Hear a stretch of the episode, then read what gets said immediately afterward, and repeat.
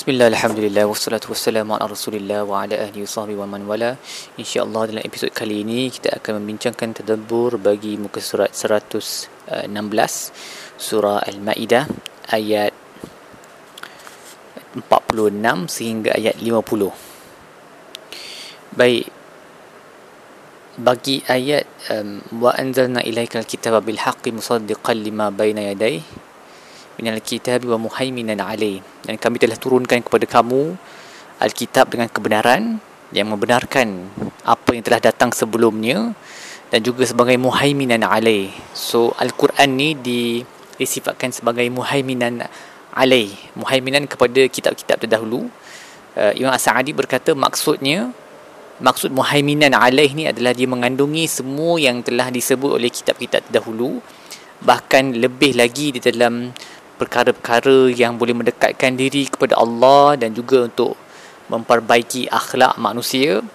Inilah kitab yang uh, mengandungi mengikut semua kebaikan yang telah disebut dalam kitab kita terdahulu uh, menggalakkannya dan menambahkan jalan-jalan untuk capai kepada kebaikan-kebaikan tersebut. Uh, inilah kitab yang bercakap tentang umat terdahulu dan umat yang akan datang. Inilah kitab yang mengandungi hukum dan hikmah. So inilah Al-Quran, the most perfect of all um, the previous kutub, the previous books. Hmm, Dr. Wahbah Zuhaili juga berkata muhaiminan ni juga bererti hakim. Uh, hakiman alama qabluhu minal kutub. Uh, dia menghakim uh, apa yang datang daripada kitab-kitab terdahulu. So semua maklumat di dalam kitab-kitab terdahulu sama ada dia boleh diterima ataupun tidak diterima Al-Quran yang akan menjadi hakim. Kalau dia disebut dan dibenarkan oleh Al-Quran maka kita terima. Tapi kalau dia bercanggah dengan Al-Quran maka kita tolak.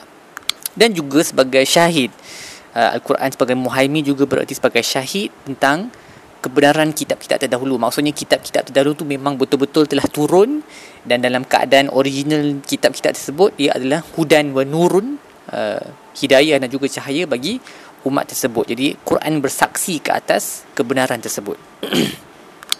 Seterusnya bagi frasa fastabihul khairat um, berlumbalah bergegaslah kepada kebaikan. Imam Sa'adi berkata uh, ayat ini menjadi dalil bahawa bergegas melakukan salat dan apa-apa ibadat lain pada awal waktunya adalah yang terbaik sekali dan tidak patut bagi seorang mukmin itu mengahadkan dirinya hanya kepada perkara-perkara yang wajib sahaja di dalam ibadat tersebut. Contohnya di dalam solat kita buat yang wajib sahaja. Uh, bahkan dia sepatutnya um, cuba sedaya upaya untuk melakukan perkara-perkara yang sunat juga setakat mana yang mampu supaya ibadat tu mencapai tahap kesempurnaan dan itulah yang um, barulah akan terjadi maksud fastabiq tu okay, berlumba bergegas kepada kebaikan Kemudian bagi ayat wa anihkum bainahum bima anzalallah wa la tattabi' ahwa'ahum wa hadharhum an yaftinuka an ba'd lima anzalallahu ilaik. So Ibn Taymiyah, Syekhul Islam Ibn Taymiyah berkata Allah telah menghalang Nabi SAW daripada mengikut hawa nafsu musyrikin ataupun hawa nafsu ahlul kitab dan berhati-hati supaya tidak jatuh ke dalam um, fitnah akibat uh, desakan mereka Uh, dan ayat ini merangkumi semua uh, semua larangan ke atas mengikut hawa nafsu sesiapa pun jika pendapatnya bercanggah dengan syariah dan juga dan juga sunnah.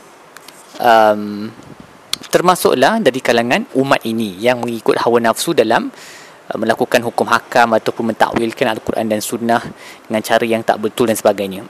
Seterusnya bagi ayat afa hukmul jahiliyati yabghun uh, Dr. Wahbah Zuhaili berkata uh, nak Allah me- mencela perbuatan Arab jahiliyah um, yang diikut-ikut oleh sebahagian orang Islam lagi um, setelah mereka memeluk Islam seperti um, memberi hadiah kepada salah seorang daripada anak tanpa memberikan uh, hadiah yang sama ataupun hanya yang sama nilai dia kepada anak-anak yang lain. So Nabi tak suka kepada perkara seperti itu kerana dia boleh menimbulkan banyak masalah dan itu adalah satu benda yang tidak adil.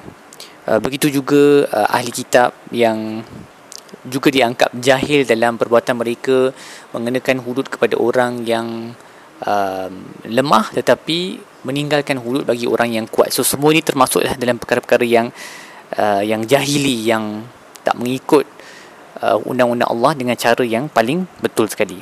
Baik, apa kita boleh belajar dari muka surat ini? Yang pertama, ingatlah bahawa syariat adalah um, satu jenis ujian daripada Allah supaya dia boleh melihat siapa yang mengikut syariat tersebut ataupun tidak seperti mana Allah sebut walakin liyabluwakum fima atakum. Supaya Allah boleh menguji kamu dalam apa yang telah dia berikan kepada kamu iaitu syariah ini. Uh, jangan banyak bagi alasan oh tak sesuai lah inilah itulah sebab dia merupakan ujian. Allah nak tengok kita betul-betul ikut ataupun tidak. Kalau kita dakwa diri kita muslim yang menyerah diri kepada semua kehendak Allah maka kita kena ikutlah. Seterusnya um, berhati-hatilah dengan uh, wasilah-wasilah ataupun apa-apa cara dan taktik yang digunakan oleh uh, ahlul kitab, orang Kristian, orang Yahudi supaya kita memberi um, nilai kepada idea-idea mereka yang bercanggah di dalam Al-Quran. Kerana Allah memberi warning ataupun memberi nasihat kepada Nabi supaya berjaga-jaga dengan mereka, maka kita lagilah patut berjaga-jaga supaya tidak terjatuh ke dalam kesilapan menerima idea-idea mereka yang bercanggah di dalam Al-Quran dan Sunnah. Seperti mana kita lihat sekarang kan orang Kristian setengah uh, puak-puak Kristian even the Pope sekalipun dia dah mula uh, menunjukkan sifat yang uh, lebih reseptif kepada golongan LGBTQ for example kita tak boleh ikut benda ni. Jangan kita rasa oh mereka pun beragama Kristian uh, sudah lebih terbuka minda kita patut uh, ikut. No we kita ada syariah kita dan kita ikut apa yang sepatutnya kita kena ikut lah okay. seterusnya um, bergegaslah pada hari ini untuk melakukan amalan ketaatan seperti masuk ke dalam saf yang awal uh, memberikan uh, sedekah kepada mereka yang berhajat ataupun apa-apa perkara daripada pintu-pintu kebaikan untuk menghayati ayat fastabiqul khairat. Juga jauhilah diri daripada mana-mana kawan yang apa tidak mengingatkan kita kepada Allah atau menghalang kita daripada mengingati Allah. Dan gantilah kita punya companion tu dengan orang yang selalu mengingatkan kita kepada Allah. Seperti mana Allah sebut wala tattabi ahwa'ahum wahdharhum an yaftinuka an ba'di ma anzalallahu ilaik. Baik setakat itu sahaja tadabbur kita bagi muka surat ini. Insyaallah kita akan sambung dengan episod-episod lain. Sallallahu alaihi wasallam Muhammad wa ala alihi wasallam walhamdulillahirabbil alamin.